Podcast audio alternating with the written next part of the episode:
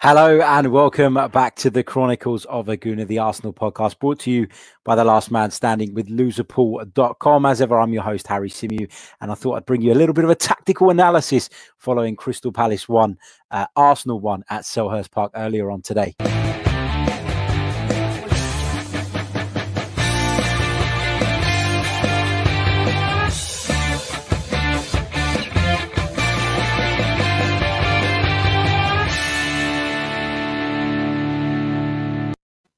Hello, hello, hello, and welcome back to the channel. It's the Chronicles of a Gooner, the Arsenal podcast brought to you by the last man standing with loserpool.com. As ever, I'm your host, Harry Symeou.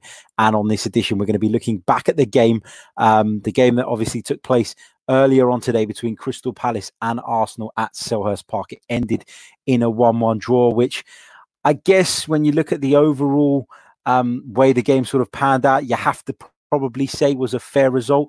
Arsenal got off to a great start, but unfortunately, we weren't able to maintain that. Um, and, you know, we allowed Crystal Palace to get a foothold in the game, and Crystal Palace uh, managed to nick a draw, a 1 1 draw. But this thing about running out of steam, it, it's happening quite often under Mikel Arteta. And I get that maybe fitness levels aren't where they need to be.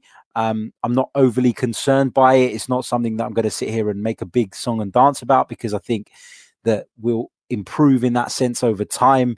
Um, but it is a bit of a concern in the short term, and Arsenal need to find a way of uh, you know making that not such a big issue, uh, particularly in games against the likes of Crystal Palace, where we were so dominant and we end up not getting all three points, and it's really really frustrating um, when you start the game the way we did. Uh, but like I said, not pointing the finger at Mikel Arteta. I think what he's trying to do is the absolutely the right thing to do. Um, but I think that we're seeing Arsenal suffer physically, and it's happening time and time again. Um, Graham's live in the chat, and he says, "What an awful game of zero quality, Harry." I have to agree, Graham. Um, we can talk about how Arsenal were good uh, for a, a spell at the beginning of the game, but ultimately there was a real lack of quality there. And when you've got a front three of uh, Pierre Emerick, Aubameyang, Alexander Lacazette, Nicolas Pepe, with Mesut Ozil in behind them, you expect Arsenal uh, to create a little more. You expect Arsenal to trouble Crystal Palace a lot more than they actually did.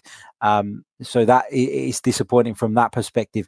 Let's move into uh, a little bit of the tactics. I want to give you guys a little bit of analysis, some of the things that uh, I picked up on. I'm sure a lot of you guys did too uh, during the game. There were some tactical differences today, and that is a result of Mikel Arteta having time with his squad this week. Arsenal have been able to, um, you know, spend some time with the manager on the training ground. And over the Christmas period, that wasn't necessarily the case because you, as Arteta alluded to in his press conference, you had to prepare for a game. Then you're you're winding down the next day, and then the next day after that, you're, you're back in preparation for another game. That's how that period is. It's very difficult. It's very frantic, and unfortunately, you don't get a great deal of time to to implement anything new. Um, but going to share at my screen with those of you watching us on YouTube, and I'll do my best, of course, to explain it verbally uh, for those who are listening to us via the audio later on. Uh, a big hello to you guys too. But I've got on my screen here the lineup that, that Arsenal started with. It was Bernd Leno in goal, Ainsley Maitland-Niles at right back, a central defensive pairing of Sokratis and David Luiz with Sead Kolasinac at left back. Midfield pivot of Granit Xhaka and Lucas Torreira with Mesut Ozil just in front of them. Nicolas Pepe on the right, Pierre Emerick Aubameyang on the left, and Alexander Lacazette through the middle. Now, it's exactly the lineup that we we put to you on our uh, pre-match podcast, which we released yesterday. So we got it right, we got it spot on, um, and that's a testament to Mikel Arteta, I guess, because we almost you know, with Unai Emery, we were cursing the fact that every week we didn't know what our starting 11 was. It appears that Mikel Arteta has worked that out very, very quickly. And that's a good thing, in my opinion. It's a settled team. He's got to stick with it.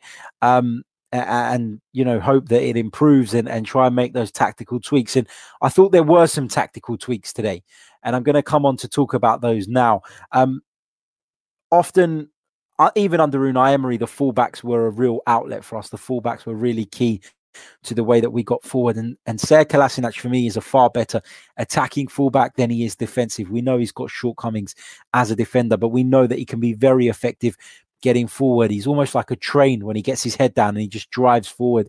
And he put that to real good use against Manchester United uh, on New Year's Day.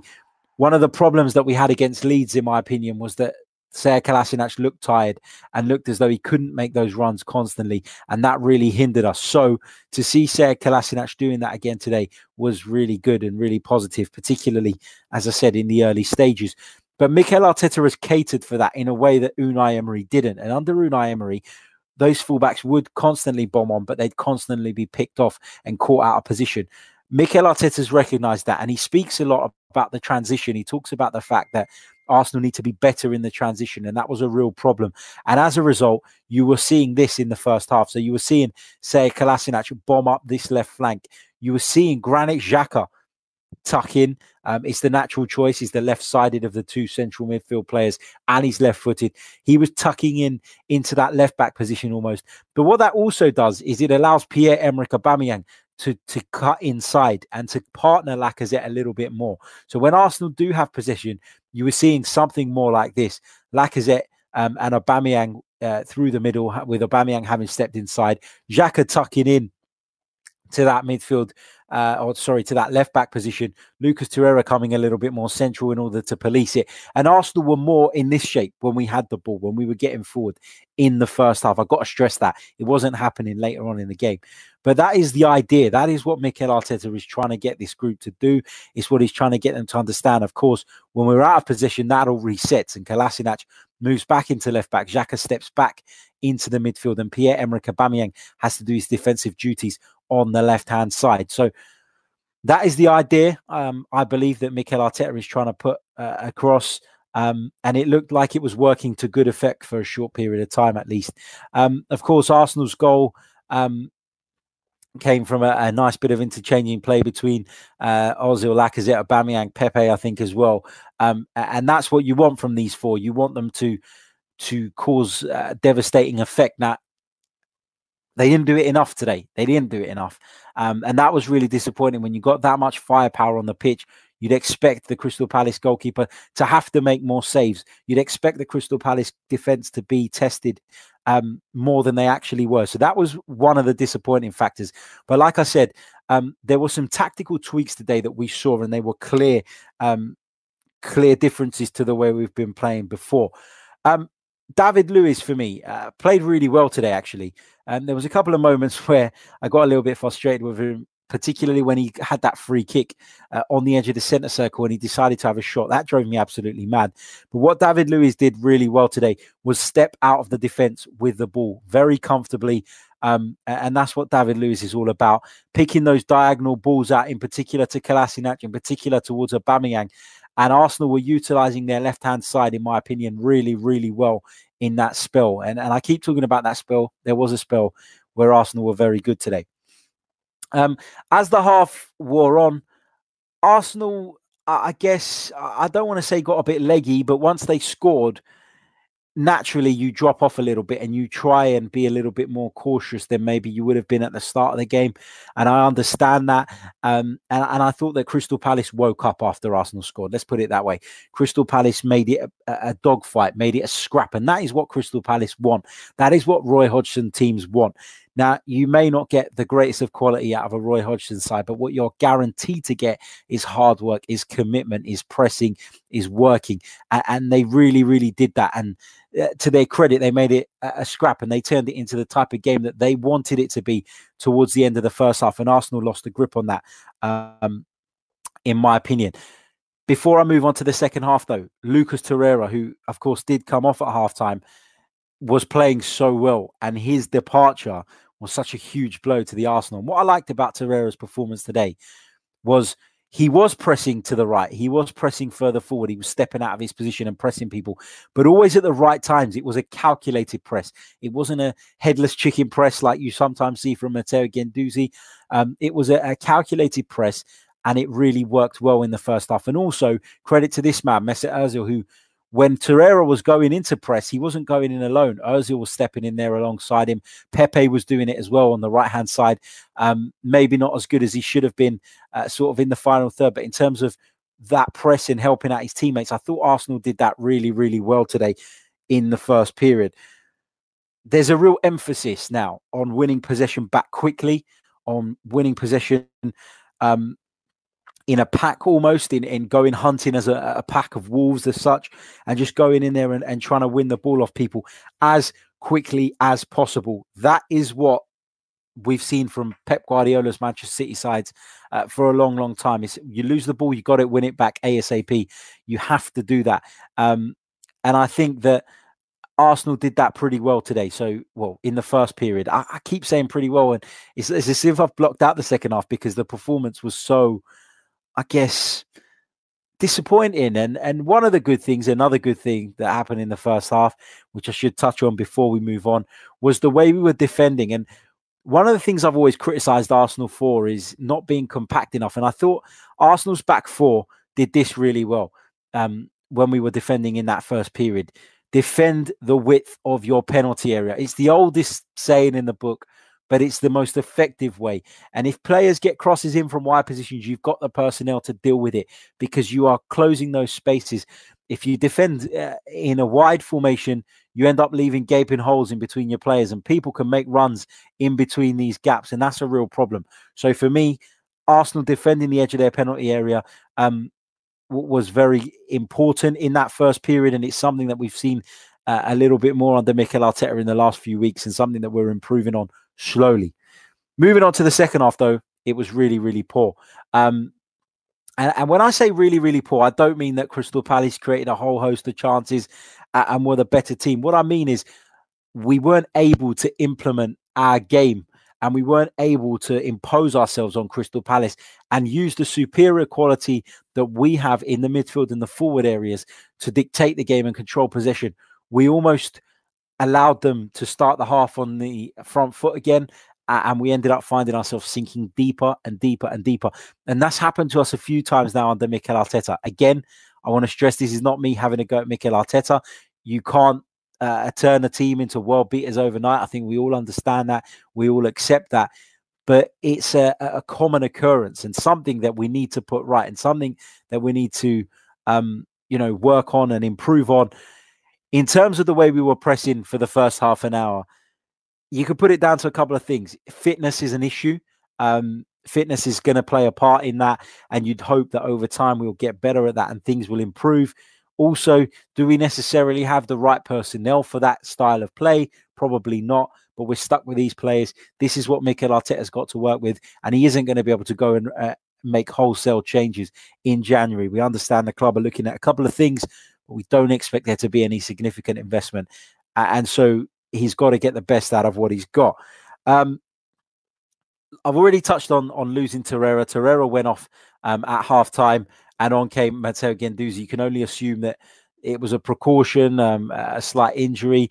Um, I've not seen any of the post match stuff because I was traveling immediately after the game um, at the time of doing this. I will obviously catch up on that. Let me know in the comments if you're watching us live if there's any word on Lucas Torreira. But Matteo Guendouzi came in and instantly we lost that press. We lost that. Um, the organizer, I guess, because Lucas Torreira has become a little bit of an organizer lately in the sense that uh, he sets the tone in the midfield in terms of how you want to press people. And Without him in there, I think we saw that. is a different type of player. Um, I, I think it's difficult uh, to replace Lucas Torreira like for like with the options that we have, you know. And so he had to make the change, understandably. But for me, that change really hindered us and really set us back. Crystal Palace equalised. I think it was around about the 54th or 55th minute through on uh, Jordan Ayew. It was a deflected shot. It was a really, really unlucky goal to concede. And I've seen some people on social media having a go. Um, for me, I'm not going to sit here and pull apart anybody's performance based on that goal because I thought it was really, really unlucky. Um, but it's about how you respond from that. And Arsenal didn't respond. And again, is it down to them not having enough in the tank to respond physically? Um, there's a few of you in the comments saying that we didn't run out of steam. I think we did.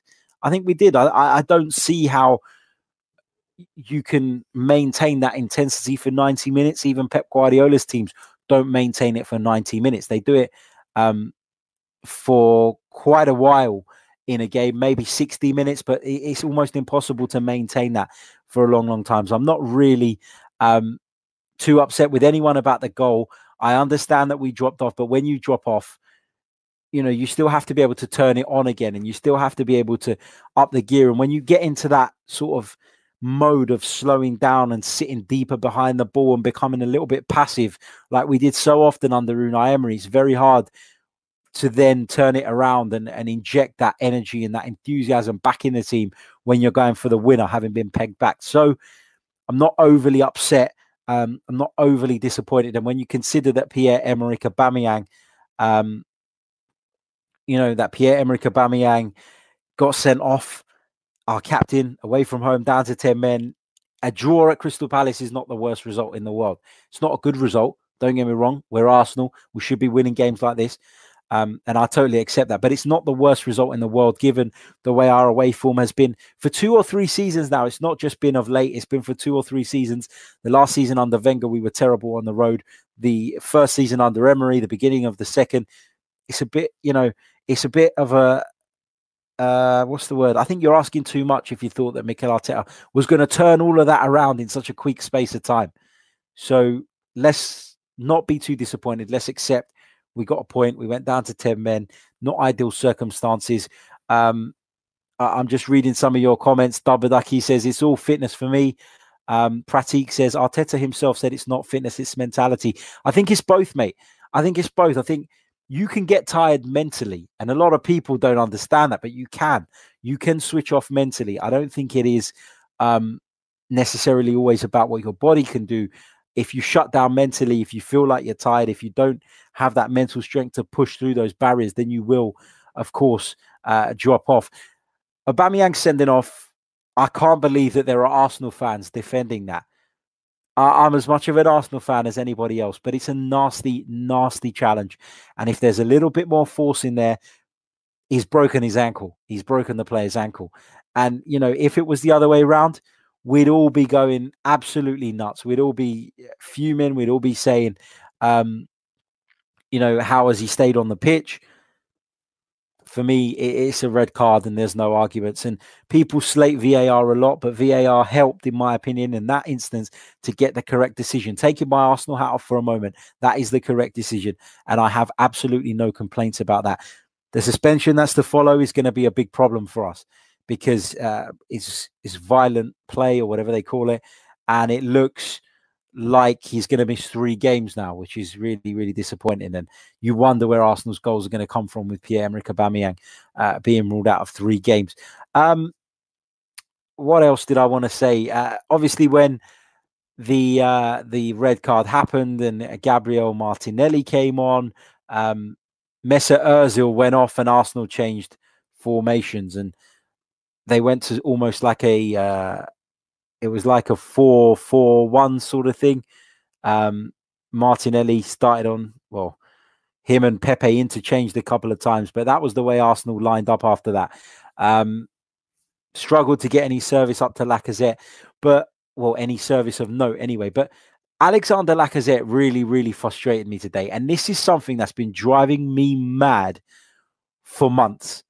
And I know he's been getting a lot of stick uh, recently from Arsenal fans he probably doesn't do enough in front of goal. I agree with that. Um, doesn't score anywhere near as many goals as Aubameyang, and he plays through the middle. Um, but it's the fouling. It's the constant fouling. And I know Ayew did it for Crystal Palace, and a lot of Arsenal fans were upset that he didn't get booked today, etc., um, etc. But for me, Alexander Lacazette fouls his opponent almost at every opportunity. It's those pushes in the back. It's the over exuberance to get on the ball. It drives me fucking mental because you are a professional footballer. How many times are you going to give those fouls away? And it happens week in, week out. This is not a one off today. This is not an off day for Alexander Lacazette. The fouls need to stop. If you're on the wrong side of the ball and you come into the back of somebody, you are going to be penalized. When is he going to learn that? It drives me crazy. It's so frustrating because it affects our rhythm because of the stop, start, stop, start all the time. People talk about tactical fouls, and Mikel Arteta is uh, associated with tactical fouls. But my God, those are not tactical fouls. Those are stupid fouls most of the time. And that really, really wound me up, really, really um, drove me mad today. Look, it's a disappointing result because we were in front. It's a disappointing result because Crystal Palace weren't all that good. But it's a respectable draw away from home against a side who, whether you like it or not, were above us in the league at the start of play and remain above us now. It's a draw that, you know, isn't a complete and utter disaster, I guess. And yes, you want to be beating Crystal Palace, but this is a work in progress. This Arsenal team is going to need months and months and months to get anywhere near where Mikel Arteta needs them to be. Learning new instructions. They're taking on new patterns of play, new techniques, new styles, new philosophies, etc. It's not going to happen overnight. It is frustrating that we ended the game uh, in a draw, having taken the lead, but there were some positives in the sense that we did begin to see some uh, some adjustments. We did begin to see some new ideas being implemented. So I'm not overly disappointed tonight. I'm not happy either. Um, I'm kind of content with it, I guess, um, which is a sign of where we've fallen to in recent months, if nothing else. Um, but yeah, that's that's uh, my sort of analysis on uh, today's game. We'll be back, of course, uh, in the week with a full length podcast where I'll be joined by a guest. Um, I thought I'd do this today because uh, I'm anticipating a really, really busy Monday, um, and I didn't want to make you guys wait for it. Um, it's the launch of my uh, new Arsenal podcast on 90 Min Football. Um, for those of you who don't, head over to 90 Minute, uh, subscribe, check out their website. There's some great stuff on there. They've done a, an interview with Andy Robertson uh, of Liverpool just a few days ago. So a big shout out to Ben Haynes for that as well. Great work from uh, him and the team there. But yeah, um, that's coming to you next week. So stay tuned for that as well. While you're here, hit the like, hit the subscribe button, leave us a comment of your thoughts. Big hello to every single one of you who's tuned in live.